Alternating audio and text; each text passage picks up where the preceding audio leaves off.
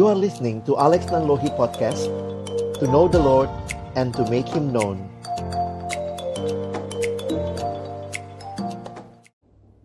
Halo, selamat malam teman-teman.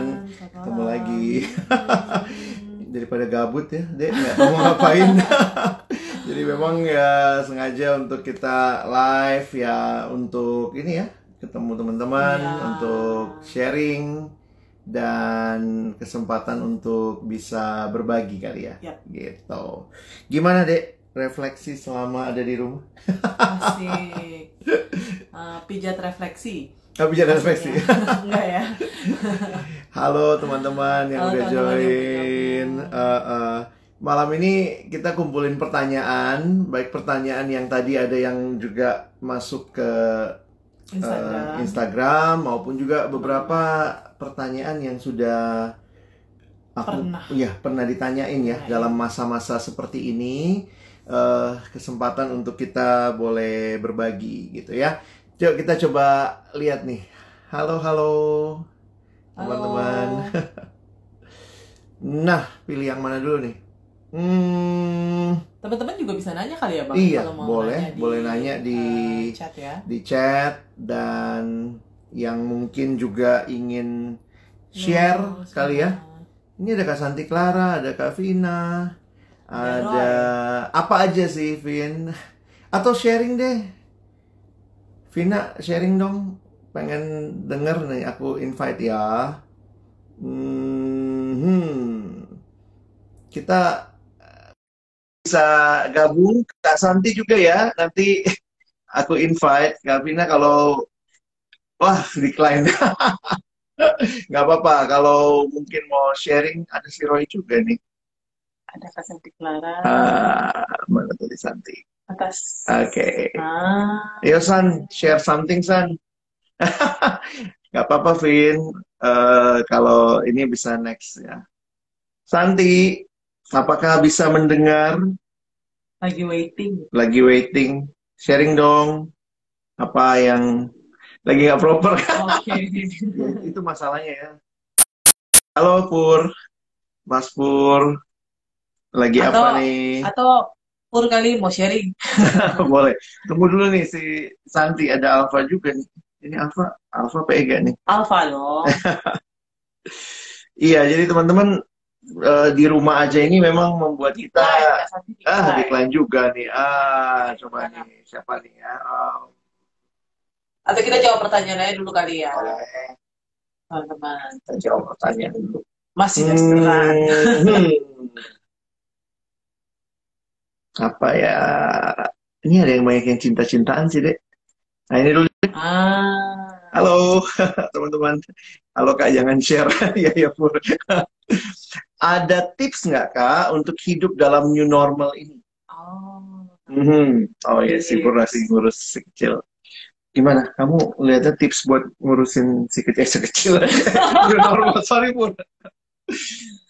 New normal ini sebenarnya bukan hal yang jadi menarik ya. Kalau aku perhatiin gini, untuk beberapa orang ada hal-hal yang memang kalau dia tiap hari udah misalnya pakai masker, maka new normal itu nggak nggak terlalu baru buat dia. It's a normal things. Nah, tapi new normal itu jadi satu kesempatan untuk kita membangun habit yang baru sih. Kalau aku lihatnya begitu. iya, iya. Kamu lihatnya gimana?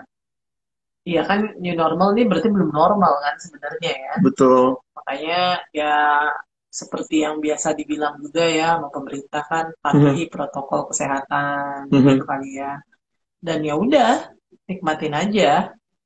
Kadang-kadang susah susahnya tuh banyak yang eh, ya maksudnya kalau kita keep complain terus padahal memang sudah harus demikian adanya ah, itu harusnya mulai dengan Tidak sikap menimbulkan sukacita dalam hati gitu ya. Hmm, hmm.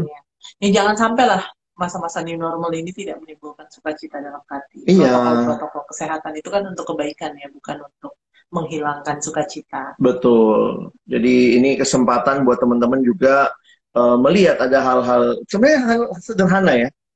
Pakai masker, terus kemudian cuci tangan, Jaga jarak. jaga jarak gitu ya. Dan bagi beberapa orang mungkin yang bekerja di rumah sakit udah biasa ya cuci tangan ya. Tapi Iya. itu jadi eh, hal-hal yang sederhana. Halo Yose, selamat malam. Jadi Tips-nya patuhi protokol betul lah ya. patuhi ya. seperti itu. Aku ngelihatnya kalau kita sebagai orang Kristen sebenarnya ada kekuatan gitu ya karena kita udah terbiasa misalnya new normal itu kalau aku hayatinya ini, ini penghayatan rohani ya.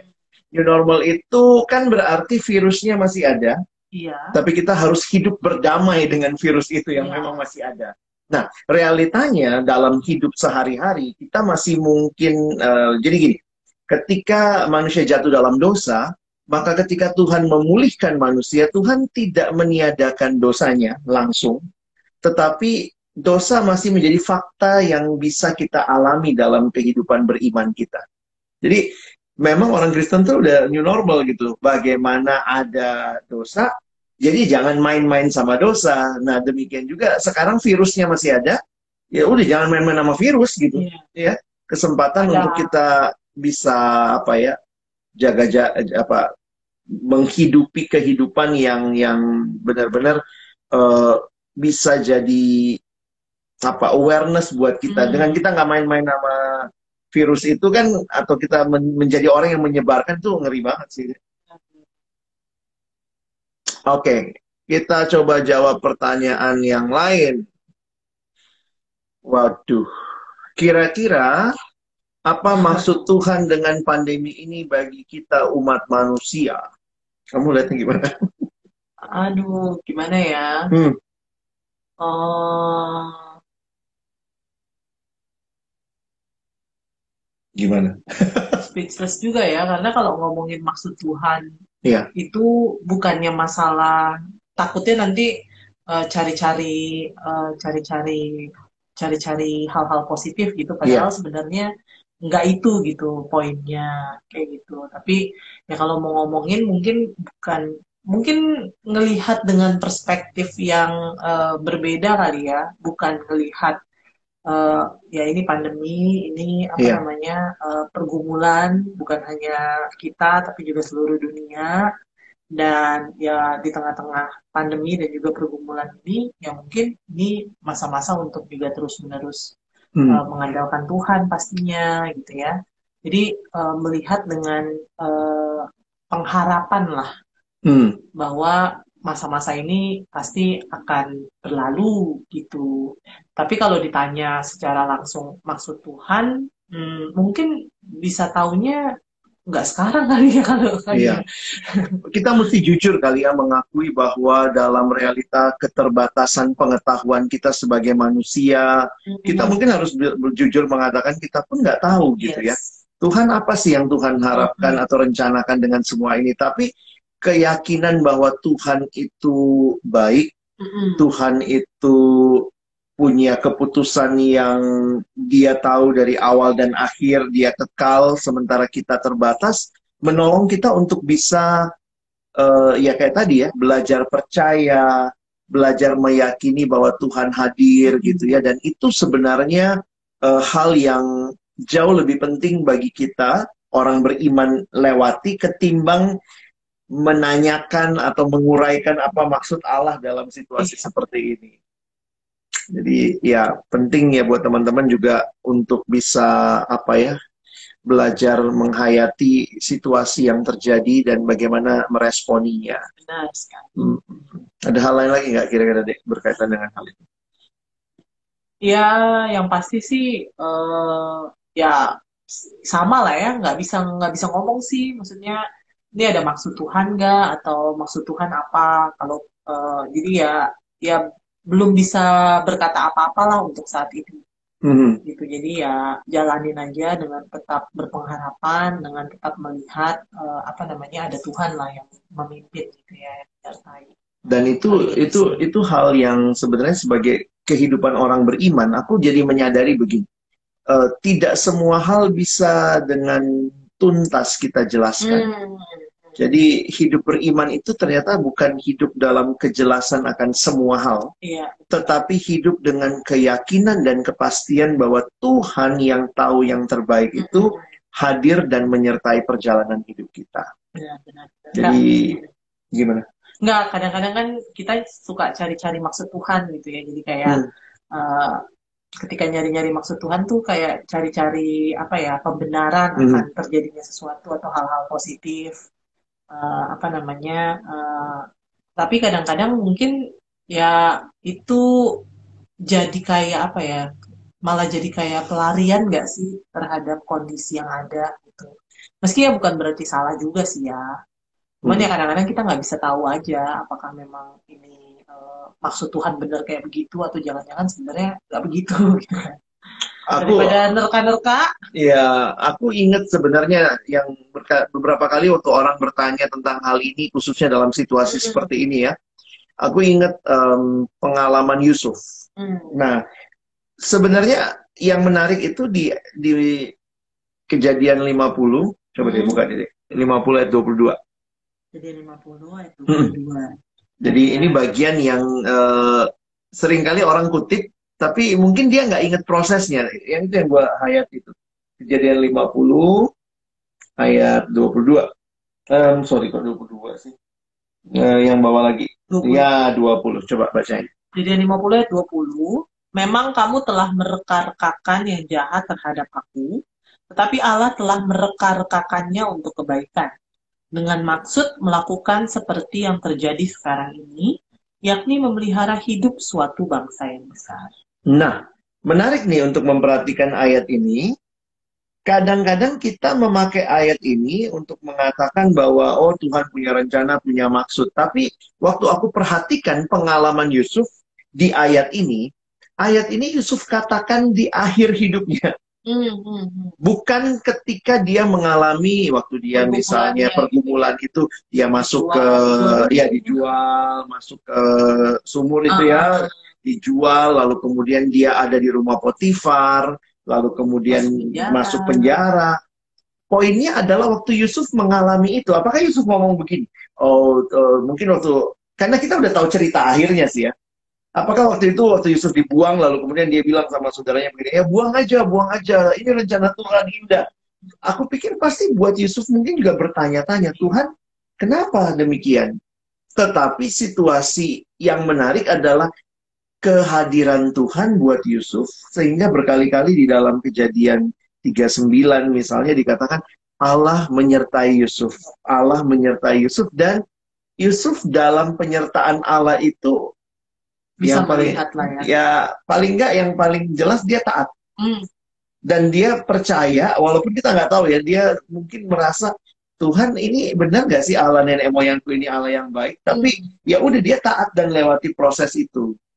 Jadi eh, di akhir baru dia bisa bilang iya ya ada rencana Tuhan. Kamu mereka-rekakan yang jahat tapi Tuhan membuatnya jadi kebaikan. Benar sekali. Jadi eh, mungkin jangan buru-buru kali ya langsung bilang ini rencana Tuhan ini maksudnya.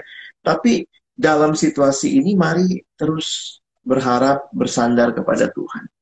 Nah, Benar jadi sekali. itu yang mungkin jadi refleksi kita ya. Oke. Kita lanjut nih, Dek. Boleh, Hmm, boleh. Pertanyaan yang mana lagi nih? Nah, ini dari anak kelompok ilmu nih. Ah, dari Kak Junrey. Nanyanya, bosan nggak berdua selama COVID ini, Bang? Kamu bosan nggak? maksudnya bosan bersama kamu gitu Gue juga bingung. Apa bosan nggak berdua? Kami di rumah sih nggak berdua, Jun. Iya. Banyak orang gitu ya. Tapi mungkin yang ditanyain bagaimana kita berdua mengatasi kebosanan kali ya? Nggak Ya. juga ya. bisa jadi, bisa jadi. Bisa jadi ya. Ada bosannya? Ada. Kalau gue mah jujur ada ada bosannya. Udah biar aku kan termasuk yang banyak eh, Keluar-keluar. keluar rumah gitu ya pelayanan ke sana sini. Jadi waktu dibilang awal-awal ya ada bosennya cuma belakangan ya ngelihat juga nggak nggak bosen gimana banget. Karena tetap ada kesempatan melayani. Itu yang aku syukuri sih. Ini kan online sana sini gitu ya. Jadi kesempatan untuk bisa berbagi. Kamu sendiri gimana ngalamin? Iya, kalau ditanyain bosan, bosan enggak? Bosannya eh, di rumah aja gitu Hmm. ya. Eh, apa namanya? Meskipun sebenarnya sih eh, kalau dibilang eh, bosen, bosennya mungkin dalam artian eh, yang dilihat itu itu aja gitu kan. Pemandangannya gua aja bukan, pemandangannya nggak berubah. iya iya iya iya Tembok kamar, gitu tembok rumah Hmm. gitu ya. Jadi kalau dibilang bosan dalam artian mungkin ya pemandangannya itu itu aja karena kan memang eh, nggak uh, nggak ke mana-mana ya kita yeah. ya. Lalu kemudian uh, kalau dibilang uh, apa namanya uh, bosan ya jadi inget yang kemarin sih bang yang pasti YouTube itu yang pas hmm. kita ngobrol-ngobrol tentang uh, apa blessing in disguise itu. Oh iya ya kemarin bisa kan nonton dibilang, di YouTube ya. Hmm, dibilang bahwa ya apa namanya cari kegiatan lah cari cari hal yang dapat uh, kita apa namanya yang dapat kita uh, lakukan hmm. supaya kita nggak cuma magabut gitu ya. Ah, halo Ika. Halo. Hai. Hai. Hey, ngapain Hai. aja, Kak? Boleh cerita, Kak? Lagi ngapain aja selama pandemi ini? kok langsung di approve ya? Nah, Kaget. Kita kita santai aja kok ngobrol. Kan kalau mau banget gitu bisa masuk IG-nya Kak tuh wow banget. Gimana tuh kalau ngejawab pertanyaan tadi, Kak? Gimana ngatasin kebosanan di rumah? Oh, aku uh, ya harus kreatif ya. Jadi jatuhnya apalagi aku ada anak tiga nih. Hai. Anak-anak udah bosan. Tuh. Jadi kami uh, mungkin bisa lihat di IG aku juga mau mulai masak sama anak apa aja uh, mulai bikin donat kentang yuk ayo ya. terus bikin jualan nggak kak jualan nggak Uh, konsumsi pribadi atau udah mulai tapi nggak pede itu akhirnya bilangnya ya kalau mau ke rumah ke rumah aja nanti aku bikinin deh. Nanti pasti Joy mau bikinin. Gitu oh, aja. gitu ya? dan Iya, terus lucunya anak-anak punya kayak bikin itu loh si Joy itu apa aja uh, YouTube YouTubean gitu, tapi aku belum belum sempat bikin YouTube-nya jadi kepikiran gitu ya anak-anak ya. Anak-anak yang lebih kreatif ya daripada aku. Betul, betul. Benar, benar. Kita kita yang belajar dari mereka justru ya. Iya. Harusnya ya. Nah, terus itu Pak, apa yang mau dibilang? Kalau kami sibuknya ikutan Zoom. Sibuk sekali ikut Zoom. Webinar, webinar. Zoom meeting. Mabok sampai lupa sama aku. Ngomongnya sampai lupa sama anak tuh. Iya ya bunda ada zoom nih gitu kan. Ikut uh, zoom apa aja kan banyak ya sekarang gitu. Yeah. ya sebenarnya sih zoomnya kalau aku ikutin zoom parenting. Kalau papanya pasti zoomnya tentang ya zoomnya iya. Nah ya terus kalau aku karena masih work from home di rumah oh, masih, masih ya. uh, kerja uh, terus anak-anak sekarang udah mulai libur jadi mulai kerasa dia bosannya hmm. kalau kemarin di sekolah ya masih masih bisa ada yang dikerjain lah gitu. Kayak kami mulai ini disuruh Papa Joy bikin apa uh, schedule biar nggak nggak bosan ya. Hari ini apa besok apa. Karena biar nggak bosan jadi lama liburnya nih? libur, libur sampai tanggal 13 Juli minggu kedua. Oh. Wah lumayan ya, berarti mesti cariin kegiatan buat mereka gitu ya? Jadi mau nggak mau uh, senangnya kayak eh, sekolah minggunya anak-anak tuh zoom juga. Jadi mereka juga yeah. ikut ikutan zoom. Nah itu kan kayak eh, seneng ya. nggak semua nggak zoom ya. dari bapak mamanya ya kan. mau nggak mau zoom. Iya. Kalex sama ini Kak Debbie sharing dong Sharing apa? Apa nih? Tentang apa? kita apa? Kalau sama Kak Dewi ini sharing tentang ini dong, tentang relasi Pak Sutri. Ya, ah. Tadi udah jawab ya, aku baru join soalnya. Uh, ya, gimana ya. kita kita nggak ada table sih malam ini pokoknya cuma mau live aja mau sharing sharing okay. gitu ya Itu sharing dong Tante Clara tuh halo Papa Mama Joy iya kayaknya uh, apa yang yang kalau uh, Pak Sutri ngapain, apa keseruan apa gitu yang, yang dilakukan. Iya, kalau kalau kami berdua ya karena dalam situasi seperti ini ya tetap melayani, tetap sama kayak masing-masing jadi punya waktu ngembangin hobi gitu ya atau apa. Jadi sebetulnya ya banyak hal yang jadi yang dulu mungkin kita jarang lakukan bisa kita jadi yeah. lakukan begitu ya. Dan uh, kebersamaan itu jadi makin makin apa ya makin membuat kita kenal lebih dalam makin oh, iya, iya, tahu iya, situasi iya. ya. Dan kalau di rumah jadi aku suka iya. tiba-tiba jadi suka masak. Suka coba resep. Boleh boleh. Wow buat ini ya caption di YouTube. Tapi tapi banyakkan gagalnya ini testernya yang bagian ngetes dia nih. Nah, bagian makan. Iya iya iya iya. Kami tuh uh, apa uh, kepengennya itu malah uh, apa kayak kepikir oh sharing apa ya sharing apa ya gitu. Pengen pengen jadinya kayak pengen yang kemarin-kemarin nggak sempet jadi ya mau nggak mau yeah. ya mungkin sekarang jadi disempetin kan kayak baca buku lah baca buku aku nah, sempetin jadi bisa hmm. lagi baca jadi buku bisa. apa terakhir kak Uh, aku aku tuh biar nggak nggak ini nggak bosan tuh baca buku uh, baca buku anak-anak cerita hmm. jadi biar nambah dongeng buat anak-anak atau cerita apa sama baca buku parenting atau buku tentang relasi kalau buku relasi uh, Growth uh, Marriage uh, karyanya Pak Den Han ya. Um, Bang Den Han ini teman gerejanya Ko Dwi ternyata oh. gitu. Ah, waktu itu yang ngasih ulang tahun dari itu kado ulang tahun dari Perkantas. Punya. Jadi baru baru baca. kayaknya kayaknya ini seru nih. Uh, kami uh, mau ini loh saya kayak satu hari bikin oh, bikin perjanjian itu namanya? Clara, perjanjian ba warna baju. Baby kan warna bajunya mirip tuh.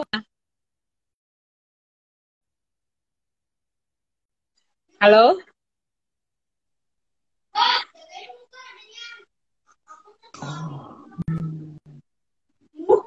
Sorry kak, aku ada masalah.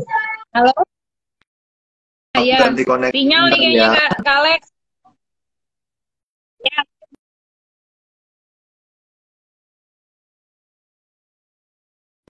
Ya, sorry, sorry, sorry. Ini ada masalah koneksi sedikit.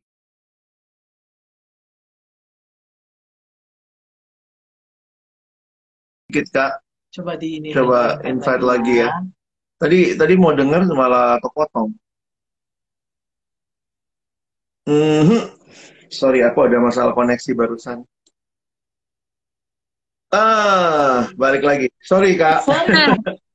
Iya. gimana gimana? Aku, iya, jadi kepikir buat warna baju samaan satu harian warna nuansa hijau yuk, hijau. Itu kayak Alex sama Kak Debbie sama tuh warnanya.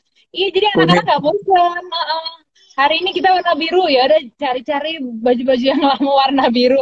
Ya kan nggak dipakai juga. Pakainya nah kalau pergi apa ya? Akhirnya pakai uh, uh. bener banget yeah. sih gue, jadi ini juga ya kemarin kemarin kan sempat ini ya apa uh, masuk ke ruang tempat naruh sepatu gitu ya. Terus gue jadi uh. sadar juga ya kayak krisis ini menyadarkan gitu berapa sih? Mesti punya berapa sepatu sih? Sekarang waktu di rumah sepatu kagak dipakai juga punya banyak gitu. Jadi ngeliat iya ada hal-hal yang memang penting ya uh, ya yang harusnya mungkin uh, krisis itu menolong kita ngatur lagi prioritas hidup termasuk ya, nanti ya. orang ke depan kali ya, harus lebih yang mana yang memang akan terpakai dengan baik atau tidak. Iya, iya, iya, benar, benar. Aku malah sekarang kayak uh, apa yang belum dicuci dicuci. eh tadi tadi gue nggak denger yang kepotong kak. Buku-buku buku. Apa yang lagi di uh, yang tadi dibaca? buku tadi uh, anak-anak. Buku anak-anak tuh semua buku cerita uh, apa aja. Kalau yang sekarang lagi buka buku anak-anak judulnya Sparks. Mungkin pernah denger ya? Aku belinya waktu itu pas lagi di perkantas uh, toko buku perkantas di KTA jadi itu ada gamesnya, terus ada uh, cerita Alkitabnya kayak gitu. Oh. Karena Nah, karena games itu nolong, maksudnya ntar nih mainan ini sama anak-anak gitu. Terus sambil cerita uh, tentang firman Tuhannya ada pesannya seperti hmm. itu sih. Oh, oke okay, oke. Okay. Thank you banget loh sudah. Ya, thank you banget loh ini wow banget. di invite sama Kak Alex. Apa? Silakan teman-teman yang juga kita kita bisa share gitu. Iya, jadi kalau ada yang mau share ya. uh, uh, Iya. thank you ya kak. Terima Thank kasih. you, thank you. Ya, eh Kak Alex boleh kasih ini nggak Eh, pesan nggak? Boleh, boleh, dong. Boleh, boleh, boleh. Kak, ya, jadi aku tuh kepikiran kan eh, waktu dari tahun lalu ya eh, untuk sharing tentang eh, teman-teman yang mau eh, apa membina rumah tangga gitu ya. Jadi eh, waktu itu sempat kepikir kenapa nggak perkantas jadi wadah untuk hal ini? Kata meskipun di gereja-gereja udah sering ya tapi nggak semua gereja gitu kan. Termasuk eh, gerejaku hanya mungkin satu dua kali sermon yang bukan intens. Nah kan Kak Alex sama Kak Debbie kan sempat eh, jadi waktu itu agak intens untuk tentang couples gitu kan ya. Masih kayaknya KTB couplesnya ya? Masih, masih. Nah, kali ini mungkin dibuat live topik-topiknya atau tapi harus harus komit janjian bahas apa gitu kan. Nah itu kan bisa menjadi berkat kan. Apalagi sekarang orang mau katekisasi eh enggak katekisasi ya mau persiapan merit ke gereja kan terbatas ya jangan kan itu kadang ada kepikiran juga eh, yang curhat gimana mau punya pacar ya kan? Nggak ada covid ini aja susah. Apalagi udah covid begini ya kan? Ada juga jadi, jadi- iya kan? Jadi mau mau komunikasi paling WhatsApp Zoom kan orang tetap pengennya ketemu kan? Nah gimana tuh ya? Ya mungkin di ujian. Sobat, Kak, kita kita sempat kepikir sih ya. Pertama memang buat acara untuk teman-teman yang mungkin masih single dan mencari ya, maksudnya ya. itu mempertemukan kan, mempertemukan kayak kita undang atau juga yang kedua sih sama KTB Couple sudah sempat ngebahas tuh eh, gimana kita gitu.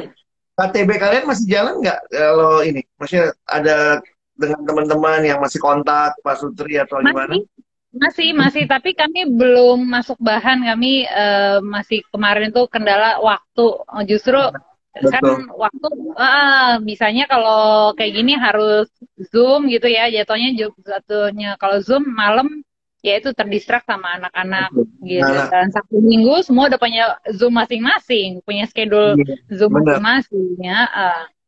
ya kendalanya di situ sih komunikasi masih lancar eh, saling mendoakan masalah tapi masuk bahan yang belum Betul. Gitu. Memang kendalanya KTB KTB Pak Sutri, apalagi yang masih punya anak yang kecil, yang ini aku pikir sih eh, kehadiran kita untuk saling mendukung di luar pertemuan itu juga jadi lebih prioritas ketimbang kalau kita ketemu memang nggak gampang ya dengan anak lari sana sini gitu ya. Begitu. ada yang komen Immanuel Rano cari di Tinder lol Ini Ya, mau itu. cari di Tinder eh, tapi eh, mungkin nggak sesuai ekspektasi kali ya Tetap ya mau cari di mana aja pengenalan mesti dalam. Jadi jangan iya jangan blind date lalu kemudian merasa itu segala-galanya sih. ya. Hmm, iya Oke. thank, Thank you, you guys. thank you ya Dipikirkan dan dilakukan. Salam buat Papa Joy ya. Iya, salam balik. Ya, thank you, Kak. Iya. Oke. Wah, kita lanjut dulu nih pertanyaannya ya. Eh, ngomong-ngomong tentang buku, kita sharing buku dulu deh, Bang. Iya, uh, uh, ini ada soalnya ada yang nanya juga, makanya aku tadi tanya nih. Nah, ayo kamu sharing deh. Nah, kemarin-kemarin itu baca ini. Hmm, Kelihatan nggak ya? Bukunya judulnya adalah Liturgy of the Ordinary. Maksudnya Hmm. apa? Mm-mm. Jadi menarik bahwa buku ini yang dituliskan oleh Tish Harrison Warren Sudah bahasa Indonesia kan? sudah. Hmm. Ini sangat-sangat sederhana pembahasannya. Tapi dia ini eh, apa namanya eh, mengajarkan atau memperlihatkan betapa eh, kehidupan sehari-hari itu bahkan kayak eh, ngelipet selimut gitu ya, nyari kunci itu tuh sebenarnya Hmm. eh, masuk dalam sebuah eh, liturgi atau sebenarnya ibadah kita kepada Allah gitu ya. Jadi ini sangat-sangat menolong di dalam masa-masa ini hmm. gitu ya apalagi dalam masa-masa WFA ini jadi kadang-kadang mungkin kita kebingungan gitu ya ngerasa bahwa uh, kehidupan kita sehari-hari ini kayak berjalan ya begitu-begitu biasa aja, aja gitu ya. Atau kadang-kadang juga kita merasa bahwa hari ini uh, begini besok juga begini kayak uh, sesuatu yeah. hal yang rutinitas. Tapi melalui buku ini sebenarnya dia mengajarkan atau dia uh, banyaklah belajar tentang eh, mengajarkan uh, tentang bagaimana hal-hal yang sebenarnya mungkin kita pikir biasa, ordinary itu, hal-hal yang uh, mungkin adalah aktivitas yang terus-menerus atau yang biasa kita lakukan, mm-hmm. uh, itu sebenarnya adalah hal yang juga dapat kita jadikan ibadah kepada Allah, gitulah. Jadi Eh, sangat-sangat menarik kalau uh, teman-teman juga tertarik gitu ya boleh membacanya ini sangat-sangat sederhana dia membukakan uh, apa namanya bagaimana kalau di sini dibilang kehidupan sehari-hari sebagai sesuatu yang sakral wow ya bagaimana hidup kita ini uh, kalau dalam Roma dibilang mempersembahkan tubuh sebagai persembahan yang hidup ya bukan hanya dalam hal-hal yang besar gitu ya tetapi bahkan dalam hal-hal yang, yang sederhana, sederhana kehidupan sehari-hari yeah. ya yang mungkin aktivitas uh, sehari-hari yang kita lakukan itu juga sebenarnya adalah persembahan kepada Allah. Hmm, aku aku sempat baca awal depannya sih. Makanya aku rekomendasi ke kamu waktu kamu yeah. bilang lagi pengen baca apa nih bang, terus kemudian aku kasih buku ini hmm. karena uh, waktu lihat pengantarnya dan baca bab awalnya tuh kayak jadinya kamu yang udah selesai, aku yang malah belum baca, belum belum selesai. Uh, apa ya? Melihat bahwa jarang ada buku yang mengkaitkan hal yang begitu ordinary sehari-hari di dalam kehidupan gitu itu itu hal yang yang menarik lah. Iya. Makanya apa judulnya Liturgy of the, the ordinary. ordinary. Jadi bagaimana uh, Allah tuh hadir kok hmm. di dalam bahkan Eh, kebiasaan-kebiasaan yang kita lakukan dalam kehidupan kita sehari-hari hmm. dari bangun tidur ya lalu kemudian melakukan uh, aktivitas-aktivitas yang terkesannya sudah biasa hmm. nah ini um, apa namanya dalam buku ini dibahas bagaimana Allah hadir Allah uh, uh, dekat hmm. dan ya seperti yang dibilang itu sesuatu hal yang sebenarnya sakral ibadah hmm. dan juga persembahan kepada Allah. Oke, okay, thank you. Itu gitu. Ya, halo Hanania, ini mahasiswa saya. Oh, okay. Halo Dek, apa kabar? Kami sehat semua. Ya. Semoga kalian di kampus juga sehat ya. Tuhan berkati semua, jaga kesehatan baik-baik dan terus eh, nggak uh, tahu ini udah libur apa belum. Nilainya udah keluar nih. Saya udah kirim loh nilainya. Oke, okay. kita lanjut ya, Dek. Okay, um, okay. Eh, kita ini dulu ya, trivia dulu. Aku Boleh. nanya kamu Mau apa Hah? nih? Nah, kamu nggak okay. boleh lihat. Nah, kamu yang kelihatan sini. Oke. Okay. Jawab cepet ya. Jadi ini pilih, nggak ada yang okay. lebih baik tapi cuma pilih aja. Uh, pagi atau malam? Malam. Komedi atau drama? Um, komedi. Buku cetak atau ibu? Cetak. Uh, Naik pesawat atau naik mobil? Pesawat. Uh, es krim atau yogurt? Es krim. Sushi, sushi atau tacos? Sushi. Udah. Ini jadi kayak kayak acara anak-anak gitu, halo gitu. Oh, oke, okay. Rano apa? No, lu mau tampil nggak, No? Ntar ya, gue invite ya Rano ya. Ah, ayo. Rano, Halo, Kandi Herlina, apa kabar? Mana si Rano nih? Si Rano belum sisiran biasanya, rambutnya naik gitu. Cari lokasi yang bagus, no. um, Oke, okay. ya syukurlah, puji Tuhan sehat. Kami sudah libur Pak, masalah nilai syukur sudah keluar. Oke, okay. Mantap Hana. Wah, Rano decline. Ya udah pertanyaannya apa, No? Silakan boleh tuliskan Rano. Mm -mm. Kita main ini lagi ya. Ya, trivia lagi ya. Um, Mickey Mouse atau Donald Bebek? Donald Bebek. Um, jazz atau pop? Pop. Hmm, mesin ketik atau laptop? Laptop. Jelas banget gitu ya. Iya. Iya. Rasis kok. Udah generasinya beda ya. Oke, lanjut. Nah, pertanyaan. Kak, nonton drakor apa belakangan ini? Ya. Jadi teman-teman saya mau pengakuan nih ya. pengakuan depan netizen gitu ya. Saya Satu-satunya drama Korea yang satu-satunya drama ya. Korea yang yang ditonton. saya pernah tonton dan ternyata selesai Iya, adalah Hospital Playlist. iya. Kenapa eh, saya tertarik? Saya sebenarnya tertarik karena melihat orang kok pada tertarik gitu, pengen tahu gitu. Jadi akhirnya ikut nonton. Tapi ya nggak sampai gimana banget ya. Gue nonton dan ya melihat apa ya eh, menarik sih apa cara dia menampilkan persahabatan dan em, mungkin suasana rumah sakit Hmm. itu yang membuat jadi satu hal yang jadi kayak banyak pembelajaran ya lihat kasus-kasus pasien itu lalu bagaimana me- mengatasi gitu ya jadi itu yang menarik. Oke, em, Kandi Sri Ah. Kandi ini kami bahasnya apa aja sih nggak ada khusus ya. Silakan ditanya. Ini ada Iva juga. Halo Iva. Kak Iva. Rano nih ya. Kak Rano baru sampai kosan. Ayo invite lagi katanya. Ya, ini udah di-invite lagi. Hmm, hai hai. Halo Rano, kepalanya Halo, ke setengah. Oh ya. Hai. Gimana? Delay Lu main Tinder? Gimana gimana? Apa apa yang eh, tadi ada, ada nanya pertanyaan. gitu. Iya, jadi temen aku nanya kan di kantor dia itu eh, Hmm. ada kesel gitu lah sama orang gitu kan.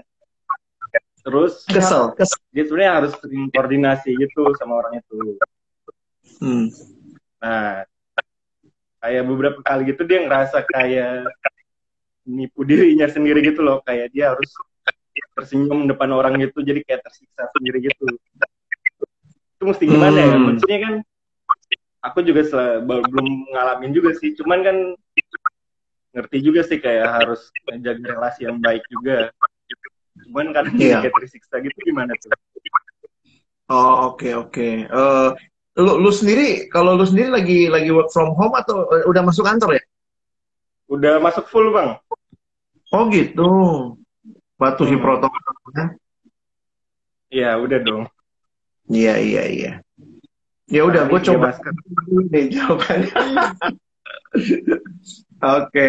No, eh, cam lu kayaknya connection lu lagi jelek tuh, muter-muter gitu ya. Oh, Kalau gue sih ngelihatnya gini ya, eh, mungkin eh, pertanyaan ini mirip sama satu pertanyaan yang barusan juga ada anak, ada teman yang nanya DM Instagram ya, nanya gimana ya bang, ketika maksudnya gini, itu kan kayak munafik gitu ya di depan orangnya kayak kita baik-baik, padahal sebenarnya hati kita kesel atau dongkol sama dia kan. Nah, eh, kalau gue sih ngelihatnya em, dalam kehidupan kita sebagai orang-orang percaya, kita perlu punya hikmat kali ya dari Tuhan atau kita butuh hikmat dari Tuhan untuk bersikap. Karena tentu satu sisi adalah kita sendiri tidak bisa membohongi perasaan kita. Hmm.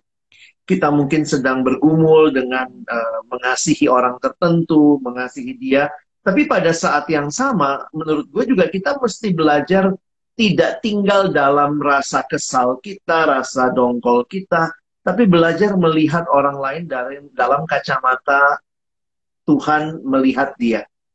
Dan menurut gue itu sih proses, no. Maksudnya eh, akhirnya banyak yang nanya, terus gue mesti gimana bang? Gue mesti gimana? Nah rata-rata kan pertanyaannya mengenai gue mesti melakukan apa? Sikap apa yang gue mesti lakukan? Kalau kita adalah anak Tuhan, menurut gue yang paling dasar adalah coba doain dulu. Maksudnya apa? Karena dari hati yang benar-benar mendoakan, di dalamnya kita belajar Tuhan, gue kesel banget sama nih orang, tapi gue mesti belajar mengampuni dia. Dari hati yang seperti itu nanti akan keluar sikap-sikap yang gue pikir Tuhan akan tolong kita sih bersikap dengan tepat. Ketimbang kita langsung pikir, gue mesti gimana nih? Nanti jadinya kayak kita drama queen banget. Kalau ada dia, gue mesti gini gitu, mesti gitu. Kalau gue gitu sih deh. Kalau ada tambahan. Hmm, gimana ya? Kalau aku sih mikirnya ya apa namanya? Kalau emang misalnya itu masalah pekerjaannya profesional ya. Yeah. Kalau emang misalnya harus ngelakuin yang ngelakuin gitu. Apa namanya? Terlepas dari lu suka nggak suka kan? Iya, karena ini kerjaan gitu iya, ya. Iya, ini kerjaan. Jadi kalau secara profesional sih itu bukan masalah uh, munafik atau enggak ya, karena itu profesional aja gitu. Ya, gue nggak suka sama lu, tapi karena itu kerjaan ya gue lakuin gitu. Cuman mungkin uh, kalau dalam apa namanya kehidupan sehari-hari sih, mungkin uh, belajar untuk tidak apa ya, uh, gimana yang ngomongnya ya, tetap belajar menyatakan kasih, tapi juga uh, jujur sama diri gitu. Bahwa uh, eh, gue belum bisa nih mungkin misalnya uh, ber, gue berjuang nih untuk menyapa dia. Tetapi gue uh, apa namanya uh, sekarang ini mungkin belum bisa ya udah gitu. Kalau aku ya kalau aku. Dan nggak nggak bisa dipaksa sih ya misalnya kayak lu mesti baik-baik sama dia lu mesti deket sama dia karena lu iya. anak Tuhan. Toh realitanya uh, itu emosi iya. uh, namanya juga emosi ya uh, ya tetapi tetap yang namanya dalam anugerah Tuhan ya kita harus berjuang lah untuk melawan yeah untuk melawan keengganan itu kan untuk, hmm. untuk tetap menyatakan kasih cuman ya kalau dalam hal uh, kerjaan ya menurutku profesional aja jangan jangan melibatkan uh, apa namanya hal-hal itu gitu kalau kalau aku hmm. gitu sih cuman ya belajar untuk tidak uh, munafik berarti ya jujur aja jujur sama diri ya kalau nggak uh, suka ya memang kalau emang punya kesempatan menyatakan nggak suka tapi nyatainnya mungkin nggak sukanya karena apa gitu ya nah itu kadang-kadang ada orang nggak suka nggak jelas ya pokoknya nggak suka iya, aja kok suka aja. Ya kadang-kadang uh, hati-hati juga gitu hmm. seperti itu kalau misalnya nggak sukanya karena dia pernah ngelakuin kesalahan sama gua dan dia nggak belum minta maaf ya oke okay lah hmm. Uh, kita bisa bilang ke dia. Tapi kalau misalnya gue gak suka karena gue gak suka aja ngeliat muka lo gitu ya itu itu itu susah ya. Jadi mungkin harus dikasih tahu maksudnya harus ditelusuri dulu kali ya nggak sukanya karena apa. Kayak gitu gitu deh Rano. Lu kamarnya kayak lampu itu disco. itu kayaknya dari lampu, layar. Lampu. oh lampu, lampu. Iya. gimana deh terus kan ini masih yang sama ya orang yang sama dia juga sebenarnya tekanannya nggak cuma itu doang kayak ngerasa mereka tuh terlalu persaingan ketat gitu lah. Oh. Nah, terus terus dia juga dia kan anak MK nih kan. Terus dia cerita sama aku, dia kayak uh, ada satu kali dia coba ambil kayak klien orang lain, terus gagal dia. Terus makin jadi makin kesel gitu dan ditambah itu sama kondisi kantor yang gak kondusif yang apa ya pol office politik banget gitu. Yeah. dia pengen keluar gitu resign. Cuman aku bilang ya mikir juga sekarang kan lagi pandemi gitu-gitu. Coba bertahan bulan lah seenggaknya gitu. Kalau menurut abang gimana tuh? Hmm. ini yang punya uh, apa ya pengalaman-pengalaman. Karena karena kan KDB di alumni ya banyak ya. Kalau gue kan banyak di siswa mahasiswa tapi sadar sih bahwa beberapa kali waktu ketemu sama teman-teman alumni termasuk anak-anak kelompok kecil yang udah alumni um, kalau gue sih sama ya. Nasehatnya sama kayak lo gitu ya nggak ada tempat kerja yang akan berlangsung seperti yang kita mau semua persis seperti yang kita mau nggak pernah ada kegagalan semua sukses semua berhasil semua teman kerjanya enak tim kerjanya kompak itu mungkin di surga nanti. realitanya, gak, gak iya, gitu. realitanya dalam pelayanan pun ternyata kita nggak menghadapi situasi seperti itu. Jadi waktu teman-teman bekerja di dunia yang real, menurut aku itu satu kondisi real yang kita harus sadari ada di sana dan ke mana pun kita pergi, masuk ke kantor mana pun, hal itu masih mungkin atau ada di dalam uh, perjalanan kita. Jadi kalau aku sih melihatnya uh, nasihatnya sama tuh jangan buru-buru kadang-kadang kan kita kena emosi emosional ya ini bikin gue kesel iya. nih, nih orang nih kayak langsung terus langsung mau mau keluar mau apa ya kalau kalian masih muda kali merasa masih panjang perjalanan tapi buat beberapa orang dalam situasi sulit ini punya kerjaan aja udah syukur iya nggak sih begitu hmm. jadi kalau gue sih berpikir menolong dia melewati situasi itu ketimbang mengambil keputusan dalam kekesalan atau dalam apa ya kalau orang lagi kesel atau apa sebaiknya jangan membuat keputusan jangka panjang kalau mau membuat keputusan yang bagiku cukup jangka panjang cukup major decision sebaiknya kita dalam situasi dan kondisi uh, yang enak untuk berpikir. Nah, setuju sih. Maksudnya dalam uh, ya pikirkan baik-baik gitu. Jadi uh, pikirkanlah uh, mungkin kadang-kadang juga harus mikirin ini kali ya. Keinget kolose sih kolose tiga dua tiga gitu. Hmm, hmm. kerja tuh bukan buat uh, apa manusia tapi buat Tuhan. Mungkin itu juga perlu diingetin kali ya. Kadang-kadang memang uh, ya namanya juga relasi dengan manusia ataupun juga dengan bos atasan gitu kali ya. Hmm. jadinya ngebuat kita agak-agak uh, malas enggan gitu atau sebel lah mungkin di dalam pekerjaan. Tapi bener sih menurutku nggak ada pekerjaan yang sempurna bener iya betul. Pasti ada aja gitu hal-hal yang yang hmm. yang nggak disukain atau hal-hal yang nggak enak lah. Masalahnya adalah masa sih setiap kali ketemu hal-hal yang nggak disukain kita nyerah ya. Iya jadi akhirnya menurutku sebenarnya yang kita pelajari dalam pelayanan kalau teman-teman pernah terlibat pelayanan adalah sebenarnya uh, ini ya ketahanan endurance untuk bisa setia sampai akhir. Dan menurutku uh, sebenarnya itu modal baik sekali buat kita bekerja karena dalam pekerjaan itu banyak tantangan yang dihadapi. Kecuali kalau emang mungkin apa namanya uh, secara dia ngerasa secara panggilan Tuhan emang nggak manggil bukan di situ, maka ya itu pergumulan yang lain iya. ya.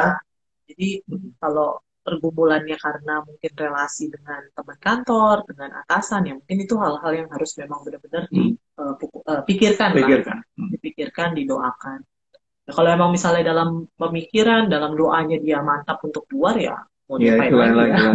Dan kalau orang yang memang mantap untuk keluar melihat temennya nggak baik, temen apa dia malah bilang ini konfirmasi. Ya. jadi cara lihatnya jadi bisa ya, beda ya, sih. Bener, bener. lu lu sendiri di kerjaan nggak banyak tantangan deh. Gimana bang? Oh aku sendiri. Di kerjaan lu sendiri tantangannya yang paling besar lebih ke arah apa tuh yang lu lihat? Wah, kalau gue sih banyak banget sih ya. Soalnya kan, oh sekarang udah ganti lagi bang, bukan yang waktu itu. Sekarang udah di manajemen risiko di salah satu oh. grup keuangan gitu. Ini masih apa? paling berat sih aku mungkin divisi manajemen risiko terintegrasi. Jadi aku kayak under kampusnya PMKJ kali ya. Ah, Jadi konek konekin koneknya tuh ada. Iya, jadi kayak aku nge-analisa kondisi semua sih operasional, eh, modal, strategik hmm. gitu dari antar grup-grup ini ngasih evaluasi resikonya gimana. Nah, dari itu di awal interview juga udah ngomong sih kayak bakal dihubungin tuh siang malam, pagi, sore, subuh dan kayak hmm ditekenin banget sih gitu kayak Sabtu Minggu tuh boleh nggak dihubungin? Bakal ini nggak? Keluar nggak? Gitu gitu. Nah aku tuh baru minggu lalu sebenarnya. Kayak udah istilahnya apa ya? Enak lah gitu. Kayak bosnya nih telepon terus. Yang pertama itu Sabtu kan, jadi kayak supervisor itu sebenarnya ini tugas supervisor aku, cuman karena keluarganya ada yang di rumah sakit, terus hmm. bos aku telepon telepon dia juga masih nih tetap telepon padahal udah di rumah sakit. Gitu kayak nggak ada empati gitu. Nggak tahu ya kenapa orang ini bisa gini ya. Kan nah terus akhirnya dia telepon aku kan ya udah aku karena lagi kosong kerjain.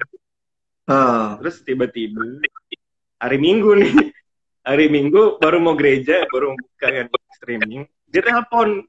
Ada kali 10 kali gitu nah itu gede banget itu maksudnya kayak pengen awalnya tuh pengen pengen menghindar gitu loh kayak ah, udahlah matiin aja atau apa gitu kan terus lucunya ya di firman gerejanya itu justru ngebahas Israel dibuang ke Babel gitu kalau salah. Pokoknya mereka tetap harus jalanin hidup mereka walaupun menderita, kayak berkebun segala macam gitu kan. Ya udahlah akhirnya aku uh, ya udahlah jalanin aja gitu. Dan emang ya ternyata ya emang pasti jalanin pun ya cuman beberapa menit doang oh. cuman ya memang bergumul banget sih kayak bukan memisahkan jadi kayak nggak ada batasan kerja dan kehidupan pribadi gitu sih kayak ketika pikiran aku baru mau santai tiba-tiba kerja yeah. mau kerja kok hmm. pikirannya kayak masih pengen libur gitu gitu sih ini ya maksudnya itu realita ini juga sih dek. Realita bahwa setiap yeah. pekerjaan pasti punya resiko ya. Dan resiko-resiko nah, itu ya Nah, lu lu kan lagi bekerja di manajemen resiko, nah ini resiko lu gitu ya. yang yang mungkin lu mesti ya selama selama masih bisa mengatur waktu dengan baik sih, gue pikir tetap ya lu lu you deserve your personal time yang nggak diganggu, tapi juga mungkin pekerjaan lu yang sangat high demand begitu ya membutuhkan lu juga setiap waktu. Nah itu mengaturnya nanti mesti bagus baik-baik sih. Tapi ini kan apa namanya minggu masih tetap bisa gereja kan, bro? Uh, masih, masih. Cuman ya emang agak posesif aja. Atau sih mungkin yeah. bosnya kayak orang tua kali ya. Mungkin jadi kayak suka ngomong suka lewat telepon aja gitu, suka teks. Nama mungkin nggak tahu sih mungkin kesepian kali. Jadi apa apa telepon gitu. Ya, itu, itu masalah. Gitu kan. Dia, dia juga, senang. Saya udah jangan. Ada lagi gitu, cuman jangan lah. Nggak berhubungan. Tapi ya, emang awalnya sih aku juga agak takut sih sebenarnya sebelum dapat kerjaan ini. Soalnya hasil bergumulnya itu ya cukup panjang lah. Hmm. Uh, kayak Bang Alex bilang juga sebenarnya tadi yang awalnya aku lagi ada pelayanan baru terima pelayanan di kampus kan untuk hmm. uh, untuk anak untuk sekre gitulah dana sekre kok. Iya. Terus aku kan udah bilang juga kan sambil lagi cari kerja cari kerja hmm. saya pas dapat kerja pas lagi mau interview saat teduhnya itu saat oh bukan pas interview aku lupa pokoknya aduh panjang banget lah kalau cerita semuanya cuman intinya ya tiap hari tuh aku dapat teduh ngegiring aku gitu loh kayak decision decision aku gitu terus sampai satu kali yang pas dipanggil untuk ketiga kalinya saat teduhnya tuh soal Macedonian Call gitu. Hmm. Nah itu tuh aku bingung kayak dan si uh, apa namanya sih yang interview ini dia juga bilang kayak dia juga butuh orang kayak aku, dia butuh benar-benar hmm. butuh orang yang latar pendidikannya tuh cocok banget dan kebutuhan mereka banget saat ini gitu dan. Akhirnya sih aku mutusin pelayanan itu. Cuman ya emang beberapa kayak ragu gitu sih bang kayak kayak sulit menerima apa ini. Tapi ya ujung-ujungnya sih aku lupa ada ayat apa lagi cuman nih kayak gitu. Cuman yang paling hmm. berkesan sih yang itu sih itu. Maksudnya kayak kayak makin di sini aku makin nyadar sih kayak sepertinya jalannya sih bener sih cuman kayak takutnya kalau misalnya aku cerita ke gini kayak gini ke orang lain kan mereka cenderung jadi pengen ninggalin juga gitu ngomongnya gimana sih iya iya Iya, itu itu jadi jadi apalah uh, refleksi terhadap pekerjaan kita masing-masing, bagaimana Tuhan pimpin sampai kita end up di situ. Kiranya itu jadi apa ya? Uh, pembelajaran lah, karena mungkin buat tiap orang ceritanya bisa beda-beda ya. Kalau hmm. lu memaknainya seperti tadi kan, lu ngelihat bagaimana Tuhan tolong dan segala macam. Ya, maksudnya dalam keyakinannya lah, dalam mm -hmm. keyakinannya, uh, dalam keyakinan pergumulan yang sudah dilakukan ya kalau emang yakin mantap ya iya itu jalanin oke okay. dan ya mungkin nanti nggak tahu ada panggilan-panggilan lain Macedonian Call yang lain lagi kan ya nggak nggak tahu nih aku lagi pengen ngikutin Bang Alex juga kali ya bikin podcast gitu. Asli iya. buku sih sebenarnya mulai. Gue denger udah mau mulai kan kita udah ngobrol. Udah udah. udah udah satu udah ada satu episode itu ngebahas kayak orang tok bukan orang ya istilah zaman sekarang orang toksik cuman hmm. kalau Alkitab orang bebal pokoknya aku bahas dari Amsal cuman lebih ke hmm. bahasa sehari-hari aja sama kasus-kasus nggak nggak eksposisi gitu sih. Gue rasa sih kesempatan ya, kesempatan kita mengisi ruang-ruang digital yang sebenarnya begitu terbuka lebar, begitu mudah, dan gue pikir hmm. sih ini ini waktunya untuk kita karena banyak orang yang mengisinya juga dengan berbagai hal ya dan gue pikir ya apa yang lu bisa share, pengalaman lu, refleksi lu terhadap perjalanan pekerjaan, gue pikir itu akan sangat menjadi berkat lah. Ada ada orang-orang yang akan mendengar, gue pikir gitu. Benar sekali. Oke, okay, Rano, ya, mantap. Kenapa? Malah pengen bikin buku sebenarnya. Bikin buku? Iya. Ini lu lu lu mulai dari yang kecil dulu, yang sederhana, lu tulis dulu artikel-artikel, nanti kemudian lu satuin jadi buku gitu. udah, udah, udah sih itu. Udah. Gua ber... Ya bukunya ber... dari buku sih. Nanti aku kirim ke Bang Alex aja kali ya abis ini nanti ya. Eh boleh, nanti kirimin, nanti gue coba baca-baca ya. Oke, okay, no. aja perkantas mau nerbitin. Ya, kasih bang. Thank you ya. Ya, terima kasih. Ah, thank you. Miss you. Iya, teman-teman. jadi dengerin Rano sharing deh. Tapi thank you Rano ya. Ini jadi realita memang hidup alumni yes. seperti itu. Ya, terkait dengan pekerjaan lah ya. Hmm, hmm. Oke, okay, kita jawab satu pertanyaan terakhir dulu sebelum kita selesai karena waktunya sudah hampir selesai. Wow, Kak tanya soal cinta boleh nggak? Bolehlah. Jika lagi berdoa bersama, tapi perasaannya udah hilang. Gimana? Maksudnya ini gimana? Apa mungkin, oh mungkin dia sudah berdoa bersama, dalam pergumulan. dalam pergumulan berdoa bersama mungkin dalam mungkin mereka netapin waktunya berapa bulan kali gitu ya Soalnya udah hilang nih perasaannya. Iya, belum sampai bulan yang ditentukan. Belum sampai tanggal due date-nya. Kamu lihatnya gimana, Dek? Ini mungkin jadi pertanyaan ah, pamungkas. Ya. gimana ya? Uh, kalau dari sisi A, sisi, maksudnya kalau dari aku sih mikirnya pertama hmm. uh, di satu sisi jangan berdasarkan perasaan, tapi di, di sisi yang lain perasaan itu juga dibutuhkan. Yeah. Gimana tuh?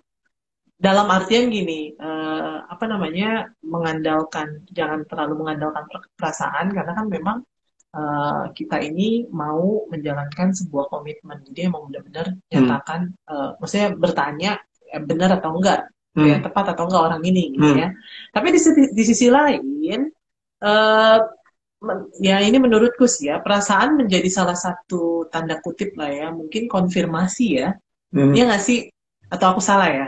Apa-apa dengan mengatakan begitu maksud kamu? Jangan kalau merasa perasaan hilang lalu kemudian selesai tapi coba uji lagi gitu. Iya, karena ada faktor lain selain perasaan kan iya, untuk memulai relasi. uh, coba di ya maksudnya gini uh, ya iya ya benar ya kayak gitu. Maksudnya jangan sampai hmm. juga akhirnya uh, perasaan hilang lalu kemudian udahlah berhenti aja gitu nggak begitu juga maksudnya apalagi kalau sudah menikah mungkin nggak perasaan nah. hilang ternyata ada ada saat-saat di mana yes. gue kok nggak rasa apa-apa nah tapi karena ini memang masih masih bergumul masih bergumul bareng hmm. cuman ya maksudnya kalau misalnya terus menerus kayak begitu nanti uh, mau berapa banyak pun yang kamu gumulkan atau mau bergumul sama hmm. siapa pun uh, perasaan hilang uh, berhenti bergumul ya itu itu gawat juga gitu. Iya. iya. Jadi jangan jangan teruslah uh, cari tahu Tuhan hmm. tuh maunya apa gitu kehendak Tuhan tuh apa gitu. Jadi